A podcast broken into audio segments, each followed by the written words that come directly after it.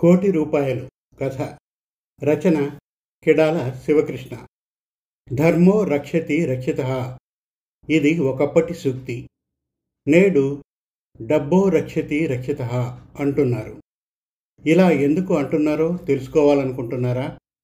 అయితే మన కథలోకి వెళ్ళాల్సిందే ఒక పెద్ద గ్రీన్ హైటెక్ సిటీ ఉంది. ఆ సిటీలో అద్దాలు కలిగి ఆకాశాన్ని తాకే మేడలున్నాయి. కంటికి చూడ ముచ్చటగా ఉండే పార్కులు కాలక్షేపం కోసం సినిమా హాళ్ళు ఇలా వినోదాన్ని కలిగించే అంశాలు ఎన్నో. ఇలాంటి అందమైన హరివిల్లు లాంటి సిటీలో కొన్ని మధ్యతరగతి కుటుంబాలు కూడా జీవిస్తున్నాయి.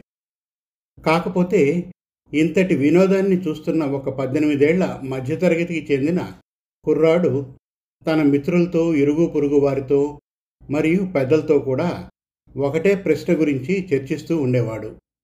ఆ ప్రశ్న ఏమిటంటే ఇలా ధనవంతులుగా జీవితాన్ని అనుభవించాలంటే ఏం చేయాలి అని. అప్పుడు చాలామంది డబ్బును సంపాదిస్తే ధనవంతులవుతారు. ఏం చేయాలనుకున్నా చేయొచ్చు అని చెప్పారు. అయితే ఆ డబ్బును ఎలా సంపాదించాలి? సంపాదించిన డబ్బును ఎలా కూడబెట్టాలి? అని అడిగేవాడు చాలామందిని. చాలామందిని అడిగినప్పుడు చాలా రకాల ఆలోచనలు చెప్తారు కదా. అయితే తన మిత్రుడు మాత్రం నువ్వేం చేసినా ప్రతి రూపాయి కూడబెట్టు ఖర్చు పెట్టకు. అప్పుడు మాత్రమే నువ్వు డబ్బును సంపాదించినా నీ దగ్గర ఉంటుంది. అలా కాక పది రూపాయలే కదా అని వంద రూపాయలే కదా అని ఖర్చు పెడితే ఎంత సంపాదించినా మిగలదు అని చెప్పాడు. సరే నువ్వు చెప్పినట్టే చేస్తాను. కాకపోతే నీకు ఈ విషయం ఎలా తెలుసురా అని అడిగాడు ఆ కుర్రాడు. అప్పుడు తన మిత్రుడు ఏం లేదురా నేను స్వామీజీ ఉపన్యాసాలు వింటూ ఉంటాను. ఆయన చెప్పిన మాటలు నీకు చెప్పాను అని చెప్పాడు. సరే మరి నేను ఎంత డబ్బును సంపాదిస్తే ధనవంతుడిగా అవుతాను? అని అడిగాడు ఆ కుర్రాడు. అప్పుడు తన మిత్రుడు ఒక కోటి రూపాయలు సంపాదించాలి అని లక్ష్యం పెట్టుకుని సంపాదించు అని చెప్పాడు. సరే అని వెళ్ళిపోయాడు కుర్రాడు. ఈ మధ్యకాలంలో సినిమాల ప్రభావం సమాజం మీద ఎంత ఉందో మీకు చెప్పాల్సిన అవసరం లేదనుకుంటున్నాను. ఆ కుర్రాడు సినిమాలను చూసి బాగా ప్రేరణ పొంది ముందుగా పేపర్ వేయడం ఆటో నడపడం ఇలాంటి పనులు చేశాడు.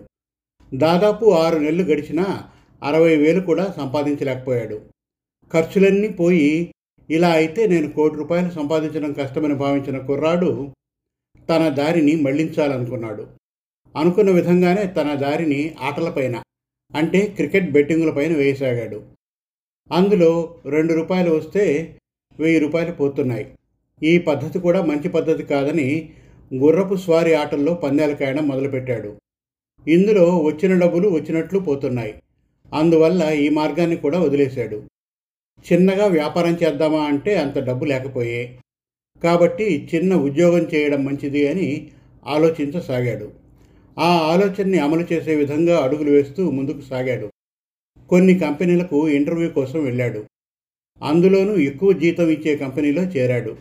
ఎంత కష్టమైనా ఓర్చుకుంటూ జీతం కోసం పని చేయసాగాడు. ఆ విధంగా సంవత్సరానికి లక్ష నుండి రెండు లక్షల వరకు కూడబెట్టసాగాడు. పెళ్ళి చేసుకుంటే డబ్బులు సంపాదించడానికి కష్టం అవుతుందని పెళ్ళి చేసుకోవడం కూడా మానేశాడు. ఇలా కొన్ని సంవత్సరాలకు ముప్పై వేల జీతాన్ని చేజెక్కించుకున్నాడు. ఆ విధంగా అతనికి నలభై సంవత్సరాల వయసు వచ్చేసరికి యాభై యాభై ఐదు లక్షల రూపాయల వరకు సంపాదించాడు. ఆ విధంగానే ఇంకా పది పదిహేను సంవత్సరాలు కష్టపడితే కోటి రూపాయలు సంపాదించడం సులభం అవుతుంది అని ఆలోచిస్తూ ప్రయాణాన్ని కొనసాగిస్తున్నాడు. యాభై సంవత్సరాల వయసు వచ్చేసరికి ఆయన తొంభై ఏడు లక్షల రూపాయల వరకు డబ్బును సంపాదించాడు. ఇంకా మూడు నాలుగు నెలలు కష్టపడితే కోటి రూపాయలు సంపాదిస్తాను అనే సంతోషంలో ఉన్నాడు. అనుకున్న విధంగానే ఆయన లక్ష్యాన్ని సాధించాడు. అంటే కోటి రూపాయలు సంపాదించాడన్నమాట. ఈ విషయాన్ని తన మిత్రుడి దగ్గరికి వెళ్ళి చెప్పి ఇంత డబ్బు సంపాదించాను కదా ఏం చేయాలి? అని అడిగాడు. అప్పుడు తన మిత్రుడు ఒక బుల్లెట్ బైక్ తీసుకోరా? అన్నాడు. అప్పుడు ఆయన అరే నాకు యాభై సంవత్సరాల వయసు వచ్చింది. ఇప్పుడు కష్టం రా దాన్ని తోలడానికి ఇబ్బందిగా ఉంటుంది అన్నాడు. సరే మరి కార్ తీసుకోరా? అన్నాడు మిత్రుడు. అరే నా ఒక్కడికే అంత పెద్ద కారు అవసరం లేదు కదరా అన్నాడు పెద్దాయనగా మారిన ఈ కుర్రాడు. అందుకేరా నువ్వు రెండు లక్షలు సంపాదించినప్పుడు ఒక బుల్లెట్ బైక్ తీసుకొని ఉంటే లేదా పది లక్షలు సంపాదించినప్పుడు కార్ తీసుకొని ఉంటే కొంచెమన్నా సంతోషంగా ఉండేవాడు కదరా. పాతిక సంవత్సరాల వయసు వచ్చిన తర్వాత పెళ్ళి చేసుకొని ఉంటే కుటుంబ అనురాగాలు ఆప్యాయతల గురించి తెలుసుకునేవాడివి. ఇప్పుడు నువ్వు ఎంత సంపాదించినా ఏం లాభం చూడు? అంటే నువ్వు సంపాదించినంతా నీకు పనికి రాకుండా పోతోంది.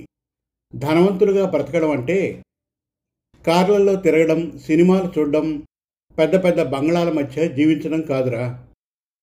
పెళ్ళాం పిల్లలతో పూరి గుడిసెలో అయినా మూడు పూటల అన్నం తినైనా గంజి తాగైనా సంతోషంగా జీవించే వాళ్ళేరా అసలైన ధనవంతులు అంటే సరే కానీ నీకు డబ్బు ఉన్నందున నువ్వేమైనా రోజుకు పది పూటలు తింటున్నావా?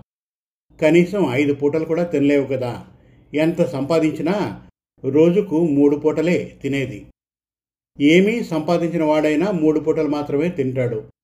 అందుకే అందరూ అనేది ఏ వయస్సులో చేయాల్సిన పని ఆ వయస్సులో చేయాలి అని అన్నాడు తన మిత్రుడు. అప్పుడు ఆయన తన జీవితంలో ఏం పొందలేకపోయాడో తెలుసుకున్నాడు. ఇలా ఎన్నో కోల్పోయాను అని బాధపడుతూ జీవితంలో డబ్బు అవసరమే. కాకపోతే డబ్బులే జీవితం కాదు. పెళ్ళి పిల్లలు బంధాలు బాధ్యతలు ప్రేమానురాగాలు అన్నీ ఉంటేనే జీవితానికి ఒక అర్థం ఉంటుంది అని తెలుసుకొని అతడు సంపాదించిన డబ్బును అనాథ శరణాలయానికి పూర్తిగా ఇచ్చేసి ఆ పిల్లలతోనే కొంతవరకు ఆనందాన్ని పొందుతున్నాడు. ఈ విధంగా తన శేష జీవితాన్ని ప్రశాంతంగా గడిపేశాడు. సర్వేజన సుఖునభవంతు. మరిన్ని చక్కటి తెలుగు కథల కోసం వెబ్ సిరీస్ కోసం కవితల కోసం మన తెలుగు కథలు డాట్ కామ్ విజిట్ చేయండి. Thank you